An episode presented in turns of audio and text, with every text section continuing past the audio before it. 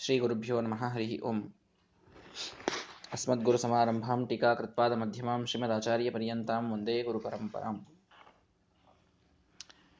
ಶ್ರೀರಾಮಚಂದ್ರನ ಅವತಾರದ ಪೂರ್ವಭಾವಿಯಾದ ವೃತ್ತಾಂತವನ್ನು ತಿಳಿಸುವಂತಹ ಸಂದರ್ಭದಲ್ಲಿ ಶ್ರೀಮದಾಚಾರ್ಯರು ವಾನರರ ಜನ್ಮವನ್ನ ಮೊದಲಿಗೆ ತಿಳಿಸಿದ್ದಾರೆ. ಎಲ್ಲ ವಾನರರು ಕೂಡ ಯಾವ ಯಾವ ದೇವತೆಗಳ ಅವತಾರ ಅಂತ ಅನ್ನೋದನ್ನು ಮೊದಲು ಹೇಳಿದರು. ಯಾಕೆಂದರೆ ರಾಮನಿಗಿಂತಲೂ ಪೂರ್ವದಲ್ಲಿ ಅವರೆಲ್ಲರ ಜನ್ಮವಾಗಿದೆ ಅನ್ನುವ ದೃಷ್ಟಿಯಿಂದ.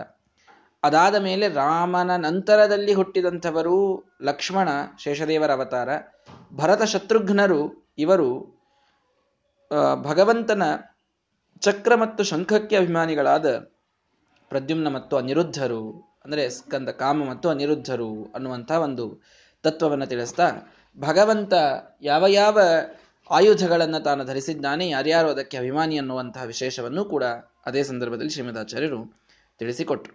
ಹೀಗಾಗಿ ರಾಮನ ನಂತರದಲ್ಲಿ ಇವರು ಲಕ್ಷ್ಮಣ ಭರತ ಶತ್ರುಘ್ನರು ಹುಟ್ಟುತ್ತಾರೆ ಇಲ್ಲಿ ಯಾರು ಮೊದಲಿನವರು, ಯಾರು ಆಮೇಲೆ ಅನ್ನೋದನ್ನು ಶ್ರೀಮದಾಚಾರ್ಯ ನಿರ್ಣಯವಾಗಿ ಕೊಡ್ತಾ ಇದ್ದಾರೆ. ಏನು?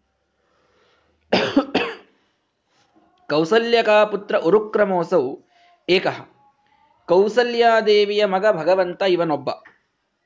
ಕೌಸಲ್ಯಗೆ ಒಬ್ಬನೇ ಮಗ. ಸಾಕ್ಷಾತ್ ಶ್ರೀರಾಮಚಂದ್ರ. ತಥೈಕೋ ಭರತಸ್ಯ ಮಾತು ಭರತ ತನ್ನ ತಾಯಿಗೆ ತಾನು ಒಬ್ಬನೇ ಮಗ. ಕೈಕೇಯಿಗೆ ಭರತ ಇವನು ಒಬ್ಬನೇ ಮಗ. ಇನ್ನೊಬ್ಬ ಮಗನಿಲ್ಲ. ಉಭೌ ಸುಮಿತ್ರಾ ತನಯೋ ನೃಪಸ್ಯ. ಆದರೆ ಸುಮಿತ್ರಾ ದೇವಿಯಲ್ಲಿ ಮಾತ್ರ ಇಬ್ಬರು ಲಕ್ಷ್ಮಣ ಮತ್ತು ಶತ್ರುಘ್ನರಿಬ್ಬರೂ ಕೂಡಿ ಅವಳಿ ಜವಳಿಯಾಗಿ ಅವರಲ್ಲಿ ಜನ್ಮವನ್ನು ತಾಳ್ತಾರೆ. ಹೀಗೆ ಚತ್ವಾರ ಏತೆ ಹ್ಯಮರೋತ್ತಮ ಸುತಃ ಹೀಗೆ ನಾಲ್ಕೂ ಜನ ಭಗವಂತನ ಅವತಾರರೇ ಅಲ್ಲಿ ಮಕ್ಕಳಾದರು ಅಂತೊಂದು ಮಾತು ಬಂತಲ್ಲಿ. ಏನು? ನಾಲ್ಕೂ ಜನರು ಕೂಡ ಭಗವಂತನ ಅವತಾರರು. ಅಮರೋತ್ತಮ ಸುತಃ ದೇವೋತ್ತಮರು ಅಂದ್ರೆ ಭಗವಂತ. ಭಗವಂತನೇ ನಾಲ್ಕು ರೂಪದಿಂದ ಮಗನಾಗಿ ದಶರಥನಿಗೆ ತಾನು ಬಂದ ಅಂತ ಹೇಳ್ತಾ ಇದ್ದಾರೆ. ಇಲ್ಲಿ ಶ್ರೀರಾಮಚಂದ್ರ ಇವನು ಸಾಕ್ಷಾತ್ ಭಗವಂತ ಅಂತ ಅನ್ನೋದು ಎಲ್ಲರಿಗೂ ಗೊತ್ತು. ನಾಲ್ಕು ರೂಪದಿಂದ ಭಗವಂತ ಮಗನಾಗಿ ಬಂದ ದಶರಥನಿಗೆ ಅನ್ನೋದು ಇದ್ಯಾವುದು ಹೊಸಾದ್ ಹೇಳ್ತಾ ಇದ್ದೀರಿ? ಲಕ್ಷ್ಮಣ ಶೇಷದೇವರ ಅವತಾರ ಅಂತ ನೀನೆ, ನೀವೇ ಹೇಳಿರಿ ನಿನ್ನೆ. ಭರತ ಶತ್ರುಘ್ನರು ಇವರು ಕಾಮ ಮತ್ತು ಅನಿರುದ್ಧರು ಅಂತ ಹೇಳಿರಿ. ನಾಲ್ಕು ಭಗವಂತನ ರೂಪಗಳು ಅಲ್ಲಿ ಬಂದದ್ದು ಅನ್ನುವುದನ್ನು ಹೇಗೆ ಹೇಳ್ತೀರಿ ಅಂತ ಕೇಳಿದರೆ ಶ್ರೀಮದಾಚಾರ್ಯ ಹೇಳ್ತಾರೆ, ಸಂಕರ್ಷಣಾದ್ಯೈಹಿ ತ್ರಿಭಿರೇವ ರೂಪೈಹಿ ಆವಿಷ್ಟ ಆಸಿ ತ್ರಿಶುತೇಶು ವಿಷ್ಣು ಅಂತ ಒಂದು ವಿಶೇಷವನ್ನು ತಿಳಿಸ್ಕೊಡ್ತಾರೆ. ಸಂಕರ್ಷಣಾದಿ ರೂಪಗಳಿಂದ ಆ ಮೂರೂ ಜನರಲ್ಲಿ ಭಗವಂತ ಇವನು ಆವಿಷ್ಟನಾಗಿದ್ದ ಅನ್ನೋದನ್ನು ತಿಳಿಸಿಕೊಡ್ತಾ ಇದ್ದಾರೆ. ಅದನ್ನ ಟಿಪ್ಪಣಿಕಾರರು ವಿಶೇಷವಾಗಿ ಹೇಳ್ತಾರೆ. ರಘುಕುಲದಲ್ಲಿ ದಶರಥನಿಗೆ ಹುಟ್ಟಿದಂತಹ ನಾಲ್ಕು ಜನ ಮಕ್ಕಳಲ್ಲಿ ಅಂಶೇನ ವಾಸುದೇವಸ್ಯ ಜಾತೋ ರಾಮೋ ಮಹಾಯಶಃ. ವಾಸುದೇವ ರೂಪ ಇದೆಯಲ್ಲ ಭಗವಂತನದು ಸೃಷ್ಟಿಯ ಆದಿಕಾಲದಲ್ಲಿ ಬಂದ ವಾಸುದೇವ ರೂಪ. ಆ ವಾಸುದೇವ ರೂಪವೇ ರಾಮನ ಒಂದು ಮೂಲ ರೂಪ ಅಂತೆ ಅಂದ್ರೆ ರಾಮ ಇವನು ವಾಸುದೇವನ ಅಂಶ. ಪೂರ್ಣವಾಗಿ ಅಂದ್ರೆ ವಾಸುದೇವ ರೂಪಿಯಾದ ಭಗವಂತ ತಾನು ಅವತಾರ ಮಾಡಿದ್ದು ಶ್ರೀರಾಮಚಂದ್ರನಾಗಿ. ಆ ರೀತಿ ತಿಳ್ಕೊಳ್ಬೇಕು. ಯಾವ ವಾಸುದೇವ ರೂಪ ಇದೆಯಲ್ಲ ವೈಕುಂಠದಲ್ಲಿ ಭೂಮಿಗೆ ಬಂದದು ಶ್ರೀರಾಮಚಂದ್ರ ಅನ್ನುವಂಥ ಹೆಸರಿನಿಂದ ಪ್ರಸಿದ್ಧವಾಯಿತು. ವಾಸುದೇವ ರೂಪ. ಸಂಕರ್ಷಣಸ್ಯ ಚಾಂಶೇನ ಲಕ್ಷ್ಮಣ ಪರವೀರ ಎಲ್ಲರನ್ನ, ಎಲ್ಲ ದುಷ್ಟರ ದಮನವನ್ನು ಮಾಡಿದಂತಹ ಲಕ್ಷ್ಮಣ ಇವನಲ್ಲಿ ಸಂಕರ್ಷಣ ರೂಪಿಯಾದ ಪರಮಾತ್ಮನ ಆವೇಶ ಇದೆ. ಪ್ರದ್ಯುಮ್ನಸ್ಯ ತಥಾಂಶೇನ ಭರತೋ ಧರ್ಮವತ್ಸಲ. ಪ್ರದ್ಯುಮ್ನ ಅನ್ನುವಂತಹ ಭಗವಂತನ ಒಂದು ಆವೇಶ ಇದು ಭರತನಲ್ಲಿ ಇದೆ. ಅನಿರುದ್ಧ ಚಾಂಶೇನ ಶತ್ರುಘ್ನಸ್ತು ಮಹಾಬಲ. ಶತ್ರುಘ್ನಲ್ಲಿ ಭಗವಂತನ ಅನಿರುದ್ಧ ಅನ್ನುವಂತಹ ರೂಪದ ಆವೇಶವಿದೆ. ಹೀಗೆ ಭಗವಂತನೇ ನಾಲ್ಕು ಮಕ್ಕಳಾಗಿ ಆ ದಶರಥನಿಗೆ ಒಲಿದ ಅನ್ನೋದರಲ್ಲಿ ಅರ್ಥ ಒಂದು ಸಾಕ್ಷಾತ್ ಭಗವಂತನ ರೂಪವೇ, ಭಗವಂತನ ಅವತಾರವೇ. ಅದು ಶ್ರೀರಾಮಚಂದ್ರನ ಅವತಾರ. ಇನ್ನು ಉಳಿದ ಮೂರುಗಳೇನಿವೆ? ಇವು ಆವೇಶ ಅವತಾರಗಳು ಆವೇಶ ಅವತಾರಗಳು ಅಂತಂದ್ರೆ ಬೇರೆ ಬೇರೆ ದೇವತೆಗಳು ಅಲ್ಲಿ ಜನ್ಮವನ್ನ ತಾಳಿದ್ದಾರೆ. ಒಳಗೆ ಭಗವಂತನ ಒಂದೊಂದು ರೂಪದ ವಿಶೇಷವಾದ ಆವೇಶವಿದೆ. ಅದನ್ನು ಹೇಳ್ತಾ ಲಕ್ಷ್ಮಣನಲ್ಲಿ ಸಂಕರ್ಷಣ ರೂಪಿಯಾದ ಪರಮಾತ್ಮನ ಆವೇಶ, ಭರತನಲ್ಲಿ ಪ್ರದ್ಯುಮ್ನ ರೂಪಿಯಾದ ಭಗವಂತನ ಆವೇಶ, ಆ ಶತ್ರುಘ್ನಲ್ಲಿ ಅನಿರುದ್ಧ ನಾಮಕ ಪರಮಾತ್ಮನ ಆವೇಶ. ಹೀಗೆ ವಾಸುದೇವ ಸಂಕರ್ಷಣ ಪ್ರದ್ಯುಮ್ನ ಅನಿರುದ್ಧ. ಇದೇ ಕ್ರಮದಲ್ಲಿ, ಪ್ರಾರಂಭದಲ್ಲಿ ಸೃಷ್ಟಿಯ ವರ್ಣನೆಯನ್ನು ಶ್ರೀಮದಾಚಾರ್ಯ ಮಾಡಿದ್ರು. ಹೌದಾ? ಸೃಷ್ಟಿಯ ಆದಿಕಾಲದಲ್ಲಿ ಮೂಲ ರೂಪದಿಂದ ಮೊದಲು ಬಂದದ್ದೇ ವಾಸುದೇವ ರೂಪ. ಅವನಿಂದ ಮಾಯಾದೇವಿಯಲ್ಲಿ ಬ್ರಹ್ಮದೇವರು ಹುಟ್ಟಿದರು ಅಂತ ಬಂತು. ಸಂಕರ್ಷಣ ರೂಪ ಭಗವಂತ ಪಡೆದ ಅಲ್ಲಿ ಜಯ ದೇವಿಯಲ್ಲಿ, ಅರ್ಥಾತ್ ಲಕ್ಷ್ಮೀ ದೇವಿಯಲ್ಲಿ ವಾಯುದೇವರ ಜನನವಾಯಿತು ಅಂತ ಹೇಳಿದರು.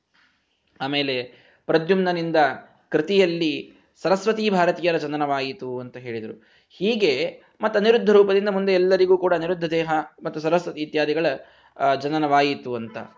ಈ ರೀತಿ ಯಾವ ವಾಸುದೇವ ಪ್ರದ್ಯುಮ್ನ ಸಂಕರ್ಷಣ, ಅನಿರುದ್ಧ ಅನ್ನುವಂತಹ ಚತುರ್ವ್ಯೂಹಗಳು, ಚತುರ್ಮೂರ್ತಿಗಳು ಭಗವಂತನಿಗೆ ಇದ್ದವೋ, ಸೃಷ್ಟಿಯ ಆದಿಕಾಲದಲ್ಲಿ, ಅವೇ ರೂಪಗಳೇ ಇಲ್ಲಿ ಅಂಶಾವತಾರ, ಆವೇಶಾವತಾರವಾಗಿ ತ್ರೇತಾಯುಗದಲ್ಲಿ ದಶರಥನಿಗೆ ಬಂದವು. ವಾಸುದೇವ, ಇದು ಪರಿಪೂರ್ಣವಾಗಿ ಶ್ರೀರಾಮಚಂದ್ರನ ಸ್ವರೂಪ. ಇನ್ನುಳಿದ ಮೂರು ಜನ ಭಗವಂತನ ಮೂರು ರೂಪಗಳ ಆವೇಶವನ್ನು ಹೊತ್ತಂಥವರು ಅನ್ನುವಲ್ಲಿ ಆ ದಶರಥ ರಾಜನ ಪುಣ್ಯವನ್ನ ನಮಗೆ ತಿಳಿಸಿಕೊಡ್ತಾ ಇದ್ದಾರೆ. ದಶರಥ ರಾಜ ಎಂಥ ಪುಣ್ಯವಂತ ಅನ್ನೋದು ಇಲ್ಲಿ ಗೊತ್ತಾಗ್ತದೆ. ಯಾಕೆಂದ್ರೆ ಒಬ್ಬ ಪಾಠ, ಪಾಠವನ್ನು ಹೇಳಬೇಕಾದಾಗ ಹೇಳಿದ್ದೇನೆ. ಒಂದು, ಬಹುಶಃ ಎರಡೇ ಮೂರು ದಿನಗಳ ಹಿಂದೆ ಹೇಳಿದೆ. ಏನು ಅಂದರೆ ಒಬ್ಬ ಒಳ್ಳೆಯ ಮಗ ಹುಟ್ಟಿದ ಅಂತಾದರೆ ಅದು ಎಂಥ ದೊಡ್ಡದಾದಂತಹ ಉತ್ಸವ ಅಂತ ಶಾಸ್ತ್ರಗಳು ನಮಗೆ ತಿಳಿಸಿಕೊಡ್ತವೆ. ನರಕದಿಂದ ಪಾರಾಗ್ತಾರೆ ಪಿತೃಗಳು. ಒಬ್ಬ ವೈಷ್ಣವ ಅವರ ಮನೆಯಲ್ಲಿ ಹುಟ್ಟಿದ ಅಂತಂದ್ರೆ ಅವರು ಕುಣಿದಾಡ್ತಾರೆ. ಮೇಲೆ ಸ್ವರ್ಗದಲ್ಲಿ ಅವರು ಜೋರಾಗಿ ಕೇಕೆ ಹಾಕಿ ನಗತಾರಂತೆ ನೃತ್ಯವನ್ನ ಮಾಡ್ತಾರಂತೆ, ವೈಷ್ಣವೋಸ್ಮತ್ ಕುಲೇ ಜಾತಃ ಸನಸ್ಸಂತಾರ ಇಷ್ಯತಿ ಅಂತ ಬಹಳ ಸಂತೋಷ ಪಡ್ತಾರಂತೆ ಪಿತೃಗಳು ಒಬ್ಬ ವೈಷ್ಣವ ಹುಟ್ಟಿದ್ದಕ್ಕೇನೆ ಇಷ್ಟು ಸಂತೋಷ ಪಡುವುದಾದರೆ ವಿಷ್ಣುವೇ ಆ ವಂಶದಲ್ಲಿ ಬಂದಾಗ ಇನ್ನು ಯಾವ ಸಂತೋಷವಾಗಲಿಕ್ಕಿಲ್ಲ ಹೇಳಿ. ಆ ಇಡೀ ಕುಲ ಉದ್ಧಾರವಾಗುವುದರಲ್ಲಿ ಸಂಶಯವಿಲ್ಲ. ಯಾಕೆಂದ್ರೆ ಸಾಕ್ಷಾತ್ ಶ್ರೀರಾಮಚಂದ್ರ ಆ ದಶರಥನ ವಿಷಯಕ ಪಿಂಡ ಪ್ರದಾನವನ್ನು ಮಾಡಿದ್ದಾನೆ. ಲಕ್ಷ್ಮಣ ಭರತ ಶತ್ರುಘ್ನರಲ್ಲೂ ಕೂಡ ಭಗವಂತನ ವಿಶೇಷವಾದ ಆವೇಶವಿದೆ. ಅಂಥ ನಾಲ್ಕು ಪುತ್ರ ರತ್ನರನ್ನ ಪಡೆದಂತಹ ದಶರಥ ಇವನು ಎಂಥ ಪುಣ್ಯವಂತ ಅನ್ನುವನ್ನ, ಅನ್ನುವುದನ್ನು ತಿಳಿಸಿರಲಿಕ್ಕೆ ಈ ಮುಖ್ಯವಾದಂತಹ ಶ್ಲೋಕ ಇದು ಹೊಂಟಿದೆ ಅಂತ ತಿಳಿದುಕೊಳ್ಳಬೇಕು. ಹೀಗಾಗಿ ಆ ನಾಲ್ಕು ರೂಪಗಳಿಂದ ಚತುರ್ಮೂರ್ತಿಯಾದ ಭಗವಂತ ಅಲ್ಲಿ ಅವತಾರವನ್ನ ಮಾಡಿದ ಅಂತ ಬಂತು. ಇನ್ನು ಮತ್ಯಾರ್ಯಾರ ಆವೇಶ ಇದ್ರಲ್ಲಿ ಅಂದ್ರೆ ಇಂದ್ರೋ ಅಂಗದೇ ಚೈವ ತಥೋ ಅಂಗದೋಹಿ ಬಲೀನಿತಾಂತಂ ಸಬಹುವ ಶಶ್ವತ. ಇಂದ್ರದೇವರು ಅಂಗದನಲ್ಲಿ ವಿಶೇಷವಾಗಿ ಆವೇಶವನ್ನ ತಾವು ತಾಳಿದ್ರು ಅಂತಂದು ವಿಶೇಷವನ್ನು ತಿಳಿಸ್ತಾ ಇದ್ದಾರೆ. ಅಂದ್ರೆ ಯಾರ್ಯಾರು ಎಲ್ಲೆಲ್ಲಿ ಇದ್ರು ಅನ್ನೋದಕ್ಕೆ ಇಂದ್ರದೇವರ ಆವೇಶ ಅಂಗದನಲ್ಲಿ ಇತ್ತು. ಅಂಗದನಿಗೆ ಎಂಥ ಬಲ ಇತ್ತು. ಒಂದು ಕಾಲು ಅಲಗಾಡಿಸಿ ತೋರಿಸುವಂತ ಹೀಗೆ ಆ ರಾವಣನ ಸಭೆಯಲ್ಲಿ ಕಾಲನ್ನಿಟ್ಟು ಅಂಗದ ನಿಂತರೆ ಯಾರಿಗೂ ಅಲಗಾಡಿಸ್ಲಿಕ್ಕೆ ಆಗ್ಲಿಲ್ಲ ಅದನ್ನ. ಅಷ್ಟು ಬಲ ಹೆಂಗ್ ಬಂತ್ರಿ ಅಂಗದನಿಗೆ ರಾವಣ ಅವನಿಗಿಂತಲೂ ಭಾರಿ ಇದ್ದಲ್ಲ ಅವನು ಅಂತ ಕೇಳಿದ್ರೆ, ಒಳಗೆ ಇಂದ್ರದೇವರ ಆವೇಶ ಇತ್ತು. ಇಂದ್ರದೇವರ ಆವೇಶ ಇದ್ದ ಕಾರಣ ಅವನಿಗೆ ಆ ಒಂದು ಬಲ ಇದು ಬಂದಿತ್ತು. ಸಾಮಾನ್ಯವಾಗಿ ಚಂದ್ರನೂ ಕೂಡ ಮಹಾಬಲಿಷ್ಠವಾದಂತಹ ದೇವತೆಯೇ ಇಲ್ಲ ಅಂತಲ್ಲ, ಅಂಗದ ಚಂದ್ರನ ಅವತಾರ. ಒಳಗೆ ಇಂದ್ರನ ಆವೇಶ ಪ್ರತ್ಯೇಕವಾಗಿದ್ದರಿಂದ ಮತ್ತಷ್ಟು ಬಲ ಅವನಲ್ಲಿ ತುಂಬಿತ್ತು. ಆವೇಶ ಇದ್ದಾಗ ಬಲ ಹೆಚ್ಚಾಗ್ತದೆ. ಆ ಆವೇಶ ಪ್ರಕಟವಾದ ಪ್ರಸಂಗದಲ್ಲಿ ಬಲ ಹೆಚ್ಚಾಗ್ತದೆ. ಹೀಗಾಗಿ ಇಂದ್ರದೇವರು ಅವನಲ್ಲಿ ಆವಿಷ್ಟರಾಗಿದ್ರು. ಯಾರಲ್ಲಿ? ಅಂಗದನಲ್ಲಿ ಹಾಗಾಗಿ ಅವನು ಬಹಳ ಪ್ರಬಲನಾದಂತಹ ಒಬ್ಬ ಕಪಿಯಾಗಿದ್ದ ಅಂತ ತಿಳಿಸ್ತಾರೆ. ಹೀಗೆ ಏ ಅನ್ಯೇಚ ಭೂಪಾಹ ಕೃತವೀರ್ಯಜಾದ್ಯಾಹ ಬಲಾಧಿಕಾ ಸಂತಿ ಸಹಸ್ರಶೋಪಿ. ಈಗ ನಿಮಗೆಲ್ಲ ಬಹಳ ಬಲ ಅಂತ ಎಲ್ಲೆಲ್ಲಿ ಕಾಣಿಸ್ತದಲ್ಲ? ಬಹಳ ಏನ್ರಿ ಅವರ ಯೋಗ್ಯತೆಗೆ ಮೀರಿದ ಬಲ ಕೆಲವು ಕಡೆಗೆ ಅವ್ರು ಪ್ರಕಟ ಮಾಡಿದ್ರು ಅಂತ ಎಲ್ಲೆಲ್ಲಿ ಅನಿಸ್ತದಲ್ಲ, ಅಲ್ಲಿ ಎಲ್ಲ ತಿಳ್ಕೊಳ್ರಿ, ಸರ್ವೇ ಹರೇ ಸನ್ನಿಧಿ ಭಾವಯುಕ್ತ ಧರ್ಮ ಪ್ರಧಾನಶ್ಚ ಗುಣಪ್ರಧಾನ. ಅವರೆಲ್ಲರೂ ಕೂಡ ಬಲದಲ್ಲಿ ಅಧಿಕ, ಜ್ಞಾನದಲ್ಲಿ ಅಧಿಕ, ದೇವತೆಗಳು ತಮ್ಮ ಯೋಗ್ಯತೆಯನ್ನ ಮೀರಿ ಏನೋ ಒಂದು ಕೆಲಸ ಮಾಡಿದ್ದಾರೆ ಅಂತ ಅನಿಸಿತು ಅಂತಾದರೆ ಅಲ್ಲಿ ಎಲ್ಲಾ ಕಡೆಗೆ ಭಗವಂತನ ವಿಶೇಷವಾದ ಆವೇಶ ಆ ಸಮಯದಲ್ಲಿ ಅವರಲ್ಲಿ ಇದ್ದು ಆ ಒಂದು ಬಲ ಅವರಲ್ಲಿ ಪ್ರಕಟವಾಗಿದೆ ಅಂತೆ ಅರ್ಥ. ಇದನ್ನು ಶ್ರೀಮದಾಚಾರ್ಯ ನಿರ್ಣಯ ಕೊಡ್ತಾ ಇದ್ದಾರೆ. ಯಾರ್ಯಾರು ಕೃತವೀರ್ಯ ಜಾತ್ಯ ಕಾರ್ತಿವೀರ್ಯಾರ್ಜುನ ಅಂತ ರಾಕ್ಷಸ ರಾಜ, ದೊಡ್ಡ ರಾಜ, ಚಕ್ರವರ್ತಿ, ಆ ಕಾರ್ತಿವೀರ್ಯಾರ್ಜುನನಿಗೆ ಸಾವಿರ ಬಾಹುಗಳು ಅವನಿಗೆ. ಏನೇ ಒಂದು ವಸ್ತು ಕಳೆದರೆ ಅವನ ಸ್ಮರಣ ಮಾಡೋದ್ರಿಂದ ಕಾರ್ತಿವೀರ್ಯಾರ್ಜುನ ನಾಮ ರಾಜ ಬಾಹು ಸಹಸ್ರವಾನ್, ತಸ್ಯ ಸ್ಮರಣ ಮಾತ್ರ ಗತಂ ನಷ್ಟಂಚ ಲಭ್ಯತೆ ಅಂತ ಒಂದು ಶ್ಲೋಕವನ್ನು ಅನ್ನೋದ್ರಿಂದ ಕಳೆದದ್ದೆಲ್ಲ ಸಿಗುತ್ತದೆ ಅಂತ ಒಂದು ಶಾಸ್ತ್ರದಲ್ಲಿ ಒಂದು ಪ್ರಮಾಣವಿದೆ. ಯಾಕೆಂದ್ರೆ ಈ ಕಾರ್ತಿವೀರ್ಯಾರ್ಜುನನಿಗೆ ದತ್ತಾತ್ರೇಯ ನಾಮಕ ಪರಮಾತ್ಮ ವರವನ್ನ ಕೊಡ್ತಾನೆ ಅಂತ. ಹೀಗಾಗಿ ಆ ಕಾರ್ತಿವೀರ್ಯಾರ್ಜುನ ಏನಿದ್ದಾನಲ್ಲ, ಅವನಲ್ಲೂ ಕೂಡ ಬಹಳ ಬಲವನ್ನು ನೋಡ್ತೇವೆ ನಾವು. ಅದ್ಭುತವಾದ ಬಲವನ್ನು ನೋಡ್ತೇವೆ. ಆದರೆ ಸ್ವಾಭಾವಿಕ, ಸ್ವಾಭಾವಿಕವಾಗಿ ರಾಕ್ಷಸ ಪರಶುರಾಮ ದೇವರು ವಿಹಾರ ವಿರೋಧ ಮಾಡ್ತಾನೆ, ಅವರಿಂದ ಹತನಾಗ್ತಾನೆ, ಇರಲಿ. ಅಂತೂ ಇಂಥ ಒಂದು ಎಕ್ಸೆಪ್ಷನಲ್ ಆದ ಬಲವನ್ನು ಅವನಲ್ಲಿ ನೋಡ್ತೇವೆ. ಅದು ಎಲ್ಲಿಂದ ಬಂತು ಅಂದ್ರೆ ಭಗವಂತನ ಆವೇಶ ಇತ್ತು ಕಾರ್ತಿವೀರ್ಯಾರ್ಜುನನಲ್ಲಿ. ಇದನ್ನು ಅರ್ಥ ಮಾಡ್ಕೊಳ್ಬೇಕು.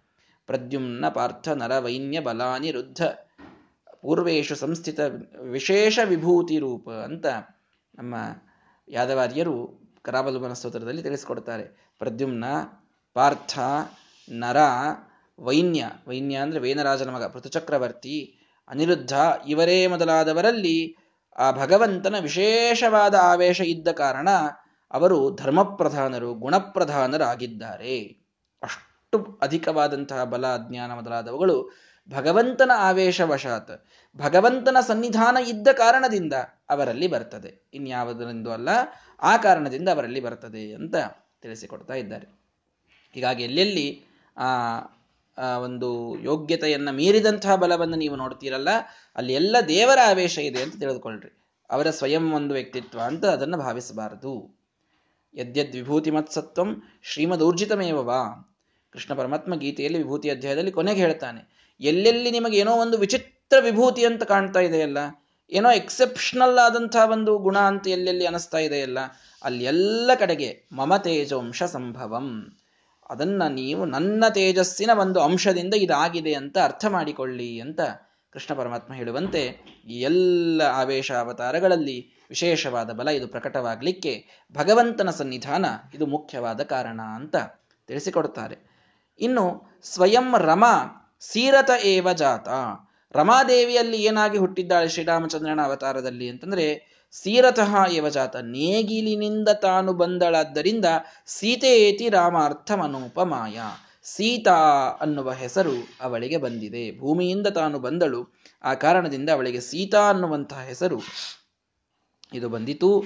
ಯಾವ, ಎಲ್ಲಿ ಅಂತ ಕೇಳಿದರೆ ವಿದೇ ವಿದೇಹ ರಾಜಸ್ಯ ಹಿ ಯಜ್ಞ ಭೂಮೌ ಸುತೇತಿ ತಸ್ಯೈವ ತತಸ್ತು ಸಾಭೂತ್ ವಿದೇಹ ರಾಜ, ವಿದೇಹ ವಂಶದ ರಾಜನಾದ ಜನಕ ಚಕ್ರವರ್ತಿ, ಆ ಜನಕ ಮಹಾರಾಜ ತಾನು ರಾಜ್ಯವನ್ನಾಳುವ ಸಂದರ್ಭದಲ್ಲಿ ಯಜ್ಞವನ್ನು ಮಾಡ್ತೇನೆ ಅಂತ ದೊಡ್ಡ ಯಜ್ಞಶಾಲೆಯನ್ನು ತಾನು ತಯಾರು ಮಾಡ್ತಾನೆ. ಆ ಯಜ್ಞಶಾಲೆಯಲ್ಲಿ ನೇಗಿಲನ್ನು ಹೊಡೆಸ್ತಾನೆ. ಆ ನೇಗಿಲಿನಲ್ಲಿ ಏನೋ ಕೂಸು ಹತ್ತಿರಂತಾಗ್ತದೆ. ನೋಡಿದರೆ ಆ ಪದ್ಮಪತ್ರದಲ್ಲಿ ಸಾಕ್ಷಾತ್ ಲಕ್ಷ್ಮೀದೇವಿ ಅಲ್ಲಿ ವಿರಾಜಮಾನಳಾಗಿರುತ್ತಾಳೆ. ಆ ಒಂದು ಕನ್ಯಾ ರತ್ನವನ್ನ ತನ್ನ ಮಗಳಾಗಿ ಜನಕ ರಾಜ ಇವನು ಸಾಕ್ತಾನೆ. ಹೀಗಾಗಿ ಅವತ್ತಿನಿಂದ ಆ ಜನಕನ ಸುತೆಯಾಗಿ, ಜಾನಕಿಯಾಗಿ ಸೀತಾದೇವಿ ಇವಳು ಸಾಕ್ಷಾತ್ ಲಕ್ಷ್ಮೀದೇವಿಯ ಪರಿಪೂರ್ಣಳಾದ ಅವತಾರ ಸೀತಾದೇವಿ.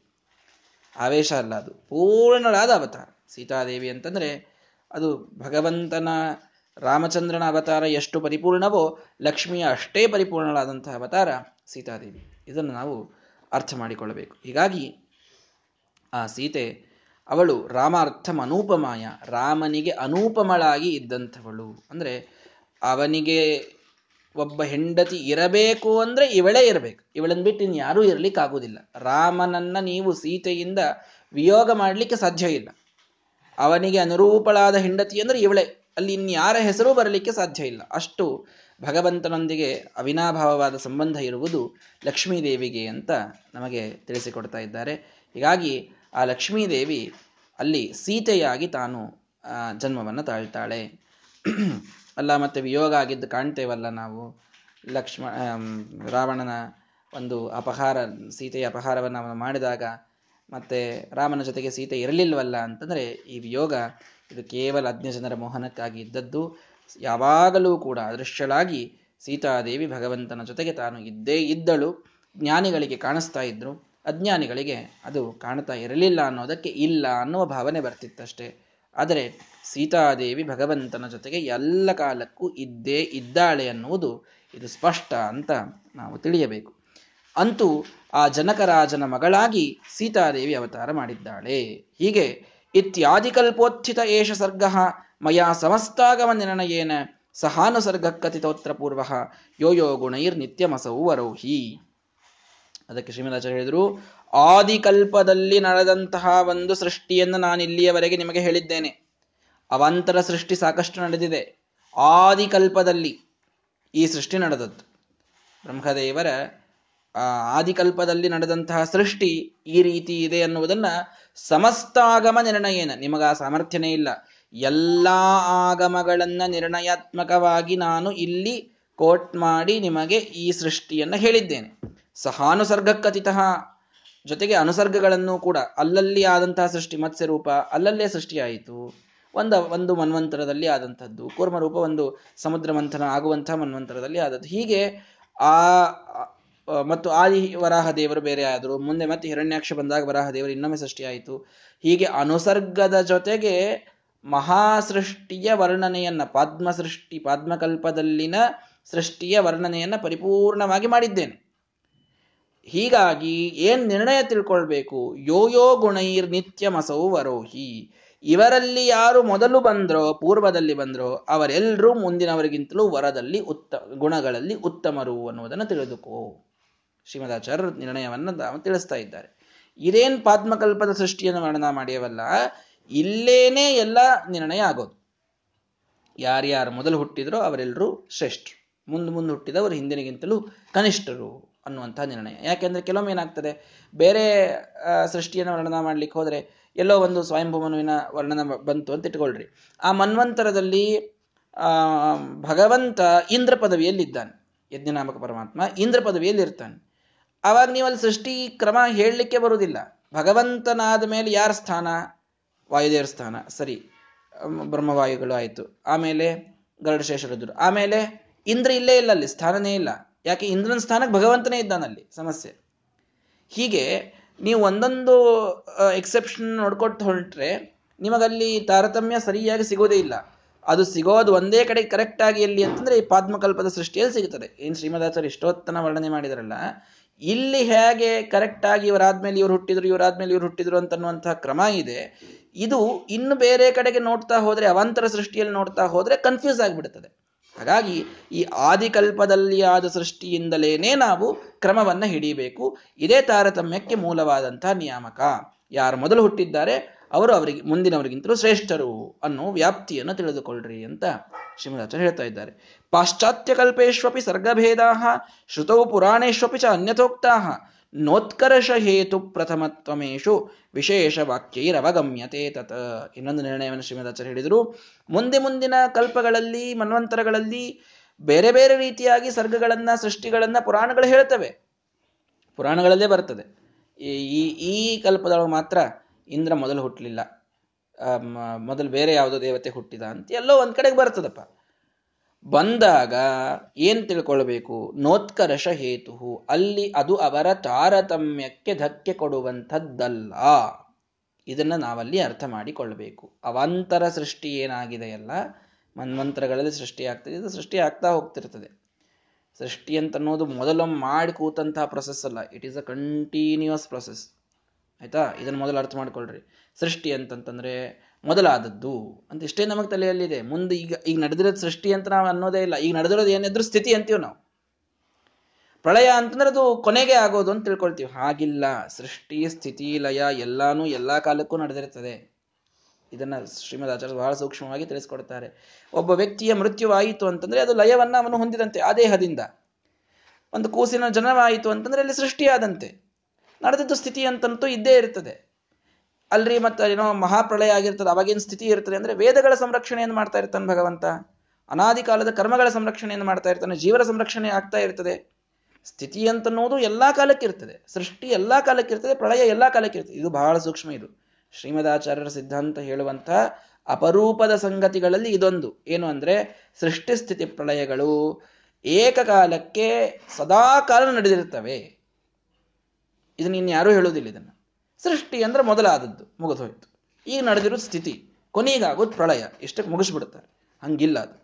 ಎಲ್ಲಾ ಕಾಲಕ್ಕೆ ಎಲ್ಲ ನಡೆದಿರುತ್ತೆ ಹೀಗಾಗಿ ಮುಂದೆ ಮುಂದಿನ ಕಾಲಗಳಲ್ಲಿ, ಕಲ್ಪಗಳಲ್ಲಿ ಸರ್ಗಗಳ ಸೃಷ್ಟಿಯಲ್ಲಿ ಭೇದ ಆಗ್ತಾ ಹೋಗಿದೆ. ಬೇರೆ ಯಾರೋ ಮೊದಲು ಹುಟ್ಟಿದ್ದಾರೆ, ಆಮೇಲೆ ಮುಂದಿನವ್ರು ಹುಟ್ಟಿದ್ದಾರೆ. ಹೀಗೆಲ್ಲ ಆದಾಗ ಏನು ಮಾಡ್ಬೇಕಲ್ಲಿ ಅಂದ್ರೆ ನೋತ್ಕರ್ಷ ಹೇತು. ಅದನ್ನ ತಾರತಮ್ಯಕ್ಕೆ ಜ್ಞಾಪಕ ಅಂತ ಹಿಡಿಬೇಡ್ರಿ. ತಾರತಮ್ಯ ಏನೇ ಇದ್ರು ಆದಿ ಸೃಷ್ಟಿ ಏನಾಗಿದೆ ಪದ್ಮ ಸೃಷ್ಟಿ ಅಲ್ಲಿಂದಲೇ ಗೊತ್ತಾಗುವುದು ಮುಂದಿನದನ್ನ ನಾವು, ಆ, ತಾರತಮ್ಯಕ್ಕೆ ಕಾರಣ ಅಂತ ಹಿಡಿಲಿಕ್ಕೆ ಬರುವುದಿಲ್ಲ. ಅಲ್ಲ, ಈಗ ನೀವು ಹೇಳಲಿಗತ್ತೀರಿ ಅಂದರೆ, ವಿಶೇಷ ಅವಗಮ್ಯತೆ ತತ. ನಾನು ಹೇಳೋದಲ್ಲ ಪುರಾಣಗಳಲ್ಲಿಯೇ ಬರುವಂತಹ ವಿಶೇಷವಾದಂತಹ ವಾಕ್ಯಗಳಿಂದ ನಾವು ಅದನ್ನು ನಿರ್ಣಯ ಮಾಡ್ಲಿಕ್ಕೆ ಸಾಧ್ಯ ಇದೆ. ಆದ್ದರಿಂದ ನಾನು ಹೇಳ್ತಾ ಇದ್ದೇನೆ, ಪ್ರಾಮಾಣಿಕವಾಗಿ, ಪ್ರಮಾಣ ಪುರಸ್ಸರವಾಗಿ ವಿಚಾರ ಮಾಡಿದರೆ ಕೇವಲ ಪದ್ಮಸೃಷ್ಟಿಯೇ ನಮಗೆ ತಾರತಮ್ಯದ ಸೂಚಕವಾಗ್ತದೆ ಬಿಟ್ಟರೆ ಮುಂದಿನ ಯಾವ ಸೃಷ್ಟಿಯೂ ಕೂಡ ಹಾಗೆ ಆಗುವುದಿಲ್ಲ ಅನ್ನುವುದು ಎಲ್ಲ ಆಗಮಗಳ ನಿರ್ಣಯವಾಗಿ ನಾನು ನಿಮಗೆ ತಿಳಿಸ್ತಾ ಇದ್ದೇನೆ ಅಂತ ಶ್ರೀಮದಾಚಾರ್ಯರು ಈ ತೃತೀಯ ಅಧ್ಯಾಯವನ್ನು ಇಲ್ಲಿಗೆ ತಾವು ಮುಗಿಸಿ ನಾಲ್ಕನೇ ಅಧ್ಯಾಯದಿಂದ ಆ ಸಾಕ್ಷಾತ್ ಶ್ರೀರಾಮಚಂದ್ರನ ಅವತಾರದ ವರ್ಣನೆಯನ್ನು ತಾವು ಪ್ರಾರಂಭ ಮಾಡುತ್ತಾರೆ. ಆ ಭಾಗವನ್ನು ಬಹಳ ಸುಂದರವಾದಂತಹ ಭಾಗ. ಅದನ್ನು ನಾವು ಮುಖ್ಯವಾಗಿ ನೋಡಬೇಕು. ಅದನ್ನು ಮುಂದಿನ ಪಾಠದಲ್ಲಿ ಪ್ರಾರಂಭ ಮಾಡೋಣ. ನಾಳೆಯ ದಿನ ವಿಶೇಷವಾಗಿ ನಾಳೆಯಿಂದ ಈ ನಾಲ್ಕನೇ ಅಧ್ಯಾಯ, ಇದು ರಾಮಾಯಣದ ಪರಿಪೂರ್ಣವಾದಂತಹ ಕಥೆ. ಅದು ನಿರ್ಣಯಾತ್ಮಕವಾಗಿ, ಅದು ಸುಮ್ಮನೆ ಕೇವಲ ವಾಲ್ಮೀಕಿ ರಾಮಾಯಣವಲ್ಲ, ಹಯಗ್ರೀವ ದೇವರು ಬ್ರಹ್ಮದೇವರಿಗೆ ಉಪದೇಶ ಮಾಡಿದ ಮೂಲ ರಾಮಾಯಣದ ಸಾರ ಸಂಗ್ರಹ ಮಾಡಿ ಶ್ರೀಮದಾಚಾರ್ಯರು ಆರು ಅಧ್ಯಾಯಗಳಲ್ಲಿ ನೀಡಿದಂತಹ ಅತ್ಯಂತ ಸುಂದರವಾದಂತಹ ಒಂದು ಕಥೆ. ಅದನ್ನು ಪರಿಪೂರ್ಣವಾದ ಶ್ರದ್ಧೆಯಿಂದ, ರಾಮದೇವರಲ್ಲಿನ ಅನನ್ಯವಾದ ಭಕ್ತಿಯಿಂದ ನಾವೆಲ್ಲರೂ ಕೂಡ ಕೇಳುವ ಪ್ರಯತ್ನವನ್ನು ನಾಳೆಯಿಂದ ಮಾಡೋಣ ಅಂತ ಹೇಳ್ತಾ ಇವತ್ತಿನ ಪಾಠವನ್ನು ಇಲ್ಲಿಗೆ ಈ ಮೂರು ಅಧ್ಯಾಯಗಳನ್ನು ಭಗವಂತನಲ್ಲಿ ಸಮರ್ಪಣೆ ಮಾಡ್ತಾ ಇದ್ದೇನೆ. ಶ್ರೀಕೃಷ್ಣಾರ್ಪಣ ಮಸ್ತು ಹರಯೇ ನಮಃ.